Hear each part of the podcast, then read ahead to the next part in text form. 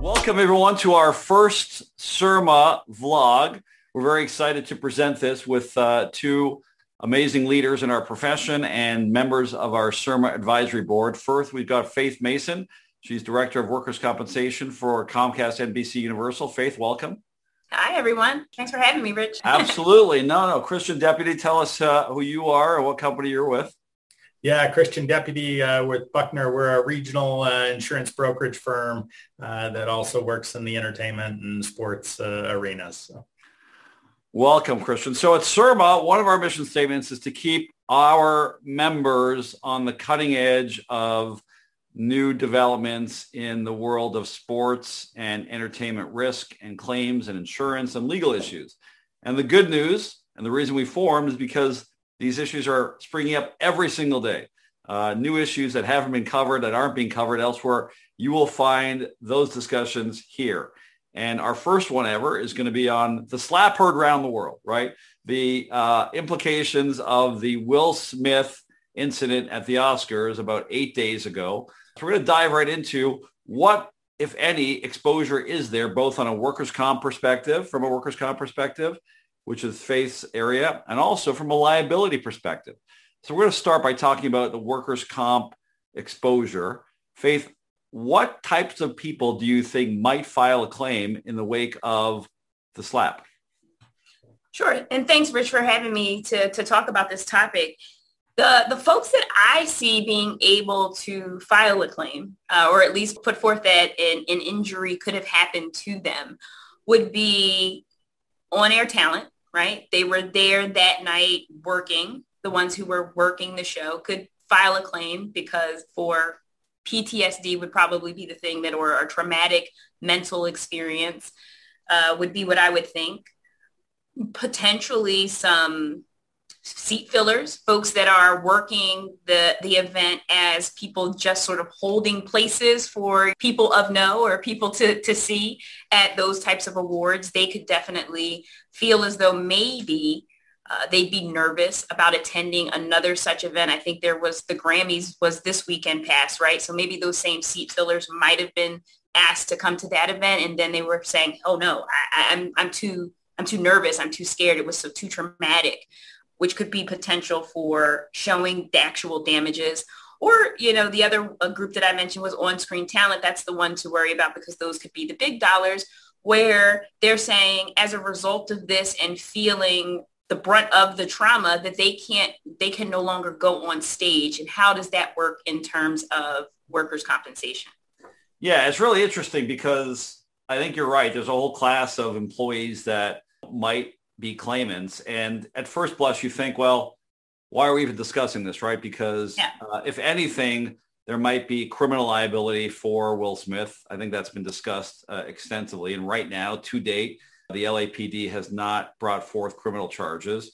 There might be civil liability as well. And Christian and I are going to discuss that in a few moments. But I think you're right, right? I mean, anytime, let's face it, anytime there's an incident like this, you're going to probably have uh, claims. That's just the nature of our business. But to your point, Absolutely. it's really interesting that I think you showed me a, a stat. A poll has already shown that what, like 30 or 40% of people who watch that event are claiming already some kind of PTSD, some kind of psychological trauma. I mean, I personally can't get it on my head. So I mean, I think I'm in that group. But does that mean that people will file claims? Probably. And I think you're right. And we know, for example, that you don't have to be a physically injured claimant not in California. a claim. Maybe you could talk about that a little bit.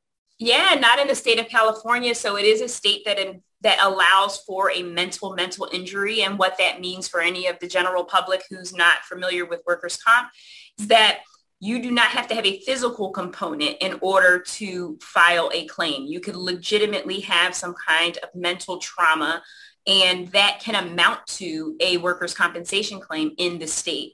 Now, granted, California does have some provisions from an employer perspective, which says that, right, you've got to have 51% of the contributing factor to your mental issue being work, right? And then you also have to be able to show uh, realistic and actual damages, meaning that you can no longer go forward with working as a result of whatever happened to you, whatever traumatic experience you you had, as well as um, showing that you are mentally incapable of doing that. So that implies some type of medical treatment that you're having that will support what you are saying or alleging has happened as a result of the incident, in this case, the slap.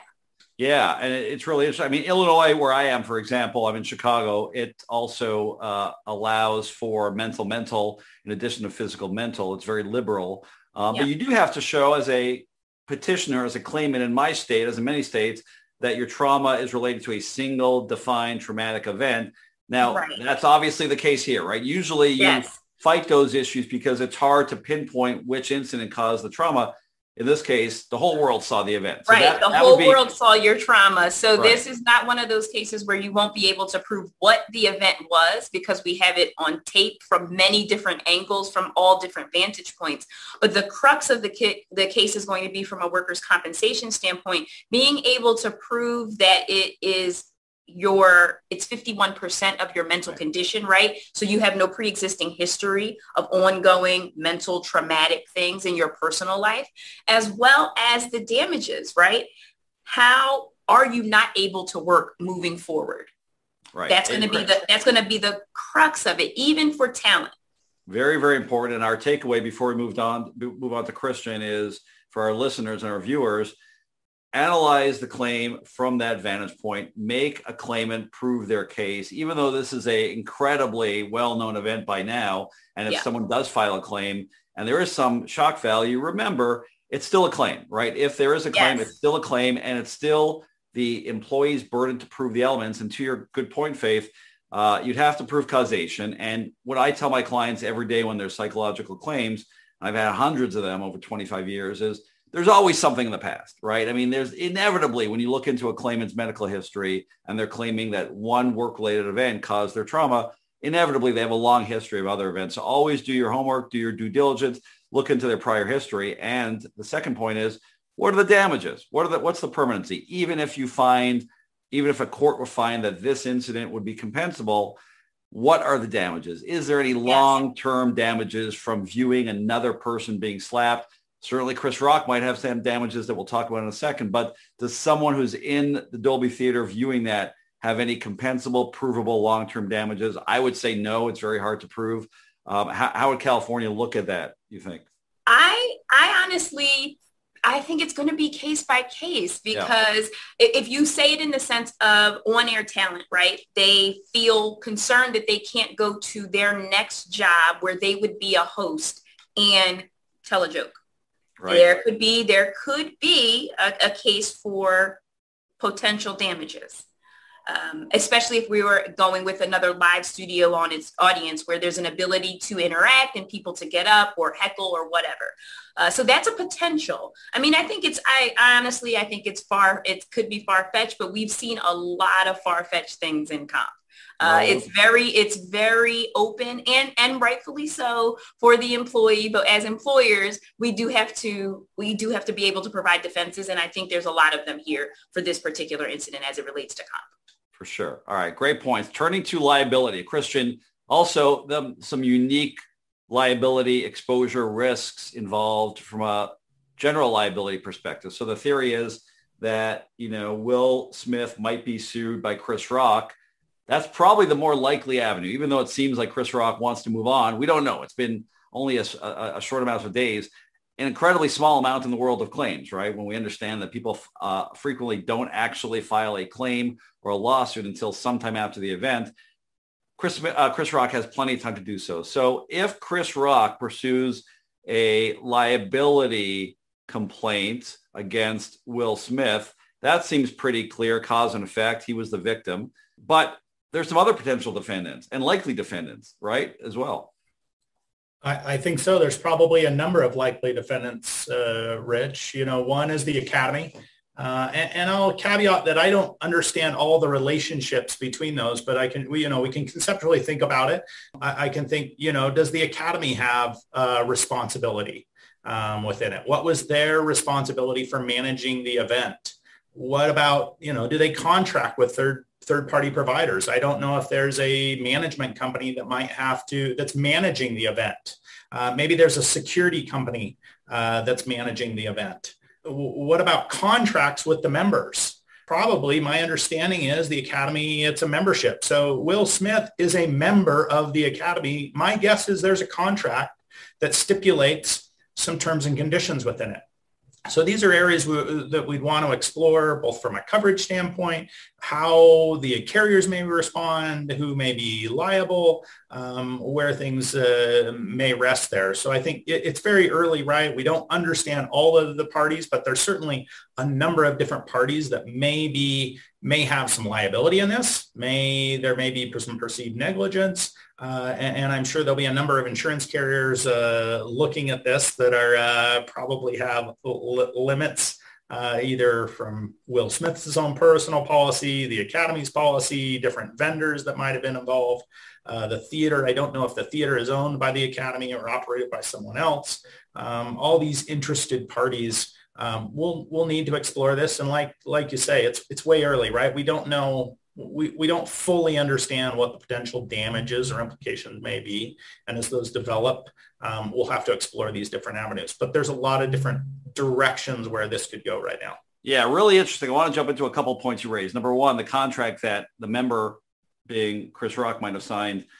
Certainly, it would be hard, though, to argue as someone who argues every day that a plaintiff is either more at fault than my client or somewhat at fault it would be admittedly hard in this situation to argue that Chris Rock, the victim of the slap, was in any way contributorily negligent in this situation, right? It would be hard to tell a jury, well, yes, he got slapped, but either he contracted for that or knew it would have happened or should have been aware. So that's probably out of the question here. Whereas in most situations, we're always arguing the defense that the plaintiff has some degree of fault in the incident. The second thing is what's really interesting is what you mentioned about security. You know, for sure, they are potential defendants. I mean, everyone, to your point, is a defendant. We always know that when a plaintiff files a lawsuit, they're looking at as many defendants as possible, including those who are deep-pocketed. So inevitably, if there was a lawsuit, either secu- the security company would be named or they would be brought in by one of the named defendants. The argument being, and we've all heard these discussions going on in the last week, where was security? Why was this individual, albeit sitting in the front row, allowed to walk in from his seat and accost, batter a presenter, right? So that is a glaring question that I think I'd be worried about if I was representing the security company. Another overall issue, Christian, is is notice, right? I mean, if I was a defendant, I would argue that, well, this was a a lone wolf event. This was a random event, and we could not foresee that this would happen. And of course, the question would be, has anything like this ever happened before to put you on notice? The obvious answer is no. That's why we're talking about it is it's such a strange and random event that, you know, lack of notice of a prior similar event would be a pretty good defense. Yes, obviously, if you're on the defense side, you're, you're thinking about that, right? Um, although we've run into various situations where something hasn't occurred and yet an organization becomes liable for it, that they should have perceived that that risk was there and managed for it appropriately. Um, so, you know, I, I would anticipate if if claims are made, if allegations are made, they're going to allege that they should have known. You had high profile people. It, it's not uncommon at the event that you're uh, jarring with folks, that you're kind of teasing, so forth. So, the, you know, they may they may come out and say you should have perceived that this was a risk. And then it comes, but who? Who should have perceived that? Who who is responsible? And therein comes where these complexities come, right? Of all these different parties that each have a part in it, and uh, trying to figure out uh, what to do. I guess one of the things we can all learn from if we're in this space, right, is what and how do we avoid this going forward? What do we need to what do we need to do? Because um, the world's certainly a little bit different now regarding these events. And the history part is not so far-fetched because we've all seen now reports over the last week of some history between these two people, right? I mean, we know that Chris Rock had a bit of a beef with uh, Will Smith and Jada Pinkett Smith before. It's not the first time that he made a comment about them. Now that comment didn't result in what happened here, but there is a bit of a history. In addition, Will Smith slapped a guy before. He slapped a reporter, not as as violently, but he did have a history of slapping reporters. So that would all come out during discovery. Very interesting. Maybe we'll wrap up with one question for both of you. And we we got to say that you know we're not none of our clients we're not involved in the particulars of this event, nor do we anticipate being involved. But I'd like to ask both of you. Maybe we'll start with Faith and we'll end up with Christian from a reputational protection angle. How important is that if there is a claim or a lawsuit in protecting the brand? Certainly, this is as high profile a criminal event as we've ever seen. I mean, you don't really think of it that way, but when we think of criminal events that have been witnessed by people firsthand, this is up there, right? So if there is a claim or there is a lawsuit, how important is getting that out of the way early to brand protection? I mean, I would say that it's very important. I will also caveat that that's not my my ball of wax, we'll call it, but it is it is absolutely important to always protect the brand, but it's also important to do what's right. So the combination of those two things is what what needs to happen. Yeah, yeah, Rich. I, I think there's a lot of brands involved here. I mean, one of the thoughts I went to was ABC, who has a long-term contract with the Academy to broadcast this. What obviously a lot of what's funding this are advertisers and the viewers and so forth. So what does it impact the brand long term and their ability to uh, get advertisers? What type of advertisers, so forth. So all things, you know, we're very conceptual right now and just coming up with ideas, but certainly that brand management will be critical and could be very impactful. It's going to take a lot. It's going to take some time to realize if there really are damages sometimes these adverse events do just the opposite, right? They drive more viewership. They drive more advertisers that want, um, even though they don't agree with what has occurred, it, it does change there. So yes, there's, I think, a lot of different parties um, that are probably concerned about the brand, the academy, the, the advertisers, so forth. And I'm th- sure everybody's thinking about that, trying to figure out what that looks like down the road. Fascinating discussion. Faith Mason, Christian Deputy from SERMA. Appreciate it. We'll continue to monitor this issue uh, on our website, on our vlogs, and uh, we'll see you on the next one. Thank you both.